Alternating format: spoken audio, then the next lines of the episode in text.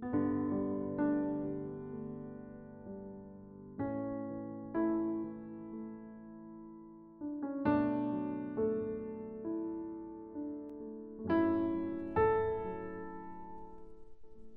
jemaat yang dikasihi Tuhan. Hari ini tanggal 8 April 2022 adalah Jumat minggu kelima Prapaskah dengan tema renungan sebagai orang-orang pilihan Allah. Kolose 3 ayat 12 sampai 17. Karena itu, sebagai orang-orang pilihan Allah yang dikuduskan dan dikasihinya, kenakanlah belas kasihan, kemurahan, kerendahan hati, kelemah lembutan, dan kesabaran. Sabarlah kamu seorang terhadap yang lain, dan ampunilah seorang akan yang lain apabila yang seorang menaruh dendam terhadap yang lain. Sama seperti Tuhan telah mengampuni kamu, kamu perbuat jugalah demikian. Dan di atas semuanya itu, kenakanlah kasih sebagai pengikat yang mempersatukan dan menyempurnakan hendaklah damai sejahtera Kristus memerintah dalam hatimu. Karena untuk itulah kamu telah dipanggil menjadi satu tubuh. Dan bersyukurlah. Hendaklah perkataan Kristus diam dengan segala kekayaannya di antara kamu. Sehingga kamu dengan segala hikmat mengajar dan menegur seseorang akan yang lain dan sambil menyanyikan mazmur dan puji-pujian dan nyanyian rohani, kamu mengucap syukur kepada Allah di dalam hatimu. Dan segala sesuatu yang kamu lakukan dengan perkataan atau perbuatan, lakukanlah semuanya itu dalam nama Tuhan Yesus sambil mengucap syukur oleh Dia kepada Allah Bapa kita. Renungan Bagaimana rasanya disebut orang pilihan Allah? komunitas Kristen adalah pilihan Allah. Itu adalah panggilan yang tinggi dan hanya dapat dihidupi dengan mengikuti suara Dia yang memanggil. Dalam surat Rasul Paulus kepada jemaat di Kolose, sangat jelas bahwa kita dipilih dan sangat dikasihi oleh Allah. Rasul Paulus selanjutnya memberikan cetak biru tentang bagaimana kita harus menjalani hidup kita bersama Kata-kata yang dia gunakan adalah kasih sayang, kebaikan, kerendahan hati, kelembutan, dan kesabaran. Anda mungkin berkata ini suatu tuntutan yang sulit. Bagaimana kita bisa melakukan ini, terutama di saat ada begitu banyak ketakutan di tengah pandemi global? Tuhan kita Yesus sepenuhnya ilahi, tetapi kita begitu sering lupa bahwa Dia juga sepenuhnya manusia dengan semua emosi manusia, dan Yesus memahami ketakutan kita.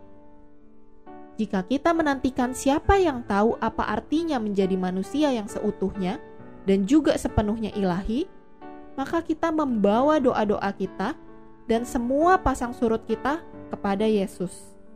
Sementara kita berdoa agar dapat merenungkan penderitaan Yesus di Taman Getsemani, kita tahu bahwa hanya dialah yang membawa doa kita kepada Bapa Surgawinya. Melalui mengikut Yesuslah kita melakukan perjalanan dari takut menuju iman. Ini adalah jalan yang berbatu dengan rintangan di jalannya. Kita diberitahu agar diri kita mengenakan pakaian belas kasih, sehingga kita dapat menjangkau orang lain dalam perjalanan hidup yang menakutkan.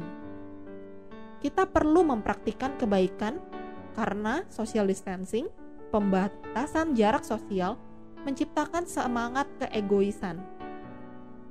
Kita akan membutuhkan kerendahan hati karena di beberapa titik dalam perjalanan kita juga akan merasa takut dan akan membutuhkan satu sama lain. Yesus memimpin jalan menuju perdamaian Apa pun yang kita lakukan, kita melakukannya dalam namanya. Kita mengikutinya sebagai orang yang mencintai kita dan menuntun kita menjauh dari rasa takut dan mengajari kita untuk percaya dalam iman. Mungkin dalam perjalanan kita akan menyanyikan syair dari himne agung ini untuk menyemangati kita. When peace like a river attended my way, saat kedamaian seperti sungai memenuhi jalan saya. When sorrows like sea billows roll, saat kesedihan seperti ombak laut bergulir.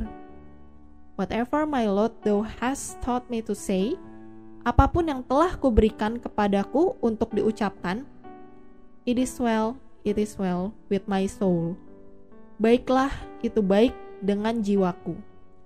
Gates 1873 Mari kita berdoa.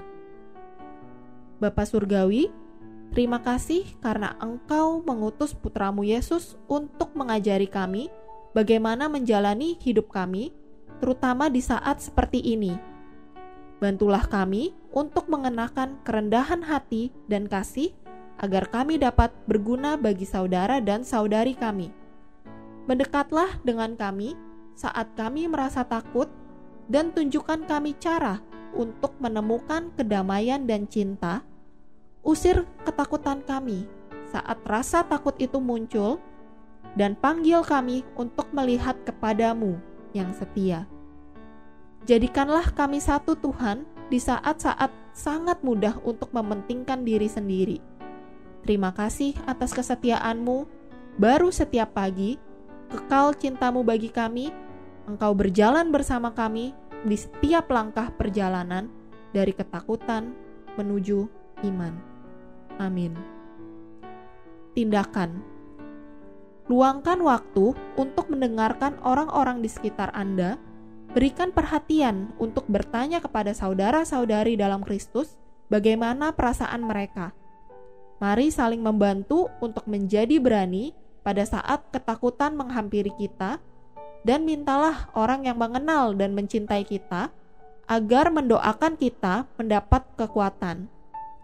Ingatlah bahwa Anda dipilih dan sangat dikasihi.